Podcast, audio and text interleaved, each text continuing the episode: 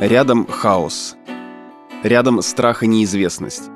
Но даже в самые темные времена рядом еще и те, кто готов помочь и поддержать. Это шеф-продюсер студии «Техника речи» Александр Садиков. Наша команда запускает подкаст о том, как теперь жить в этом изменившемся мире. И как сейчас вообще находить в себе силы что-либо делать. Как справиться со страхом, как говорить с детьми о новом времени, как пересматривать свои траты. Можно ли найти утешение в литературе? Мы просим людей, чье мнение для нас важно, рассказать, что сейчас служит ориентиром для них. Да, примириться с новой реальностью невозможно.